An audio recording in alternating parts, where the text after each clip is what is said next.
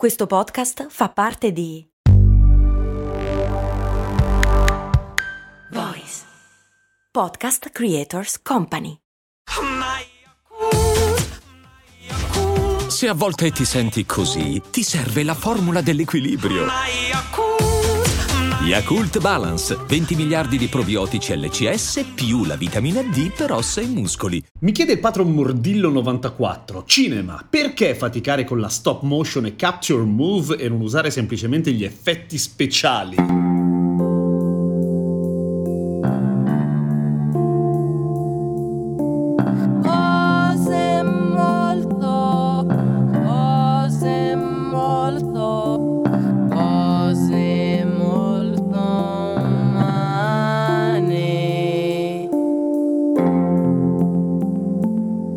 Ciao, sono Giampiero Kesten e questa è una nuova puntata di Cose Molto Umane, il podcast che ogni giorno, 7 giorni su 7, ti racconta o spiega qualche cosa. La domanda di Mordillo ha senso sì e no, nel senso che prima bisogna capire che cosa sono la stop motion e la capture move, spiegata al volo per i profani. Allora, la stop motion è quando si usano dei pupazzi veri, insomma tangibili, fisici, e che si muovono e si fa una foto, poi li muovi ancora e fai un'altra foto, poi li muovi ancora di un pochino e fai un'altra foto, metti insieme tutto quanto e sembra che i pupazzi vivano di vita propria. Avete in mente, che ne so, Galline in fuga, oppure tutta la serie di Shaun the Sheep? Ecco, quella è a volte mista con clay motion, che fondamentalmente è una sottocategoria della stop motion, cioè quando si usa banalmente il pongo o comunque simili, tipo la plastilina, ma è quella roba lì fondamentalmente, cioè è un metodo per rendere il movimento di pupazzi che ovviamente non sono animati da soli, semplicemente col fatto che si fa una foto, poi si muove, poi un'altra foto, eccetera, si raggiunge bene o male lo stesso effetto che si ottiene quando si muovono dei cartoni animati, cioè si fa un disegno, poi se ne fa un altro un po' più in là, poi un altro un po' più in là, poi metti insieme tutta la roba e hai la illusione del movimento. È, per spiegarlo semplice e come l'ha spiegato molto meglio di me naturalmente 151EG, che ha un canale YouTube in italiano in cui spiega molto bene tutte le tecniche di animazione, ecco, esattamente il contrario di quello che è il cinema tradizionale, perché il cinema pratica trasforma in fotogrammi un movimento fluido, l'animazione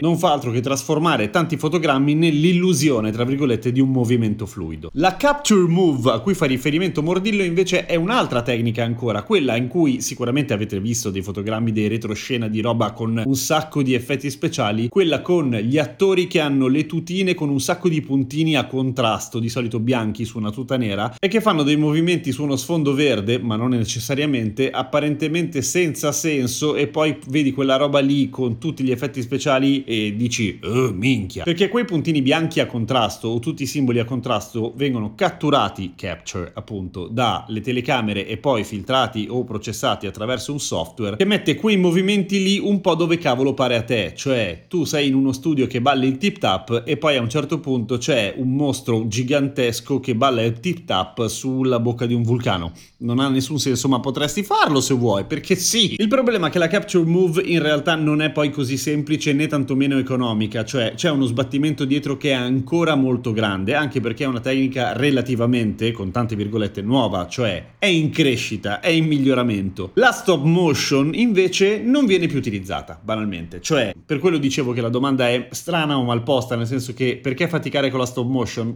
In realtà non si fatica più con la stop motion, cioè la stop motion aveva senso ai tempi quando il 3D non esisteva e era un pochino meno sbattimento della animazione tradizionale, quella in 2D, quella dei cartoni vecchi banalmente, perché la stop motion sembra molto più complicato, ma in realtà a fronte di un costo iniziale molto grande, perché devi realizzare i pupazzi eccetera, poi tutto sommato muovere, far la foto non è tanto sbattimento rispetto a disegna e così via. Tutte e due le tecniche, come tutte le tecniche di animazione, comunque poggiano su uno staff enormi di persone che ci lavora e quindi tanti costi. Ora c'è la CGI, cioè la Computer Generated Imaginary o CG per semplicità, e i film in stop motion più recenti non sono altro che simulazioni in realtà di stop motion fatti in realtà al computer, cioè l'artista realizza un modello, lo muove e gli dice questo coso deve fare un movimento da qui a là, e il computer, che non ha sindacati, non ha stipendi e tutte quelle cose lì, si occupa di mettere tutti i movimenti in mezzo, di renderli, appunto. Poi ovviamente il mestiere di chi ci lavora non è semplicemente mettere un input e un output e andare a casa, ovviamente si controlla tutto quanto, si verifica, si apportano modifiche eccetera, ma effettivamente la stop motion oggi non conviene, perché è molto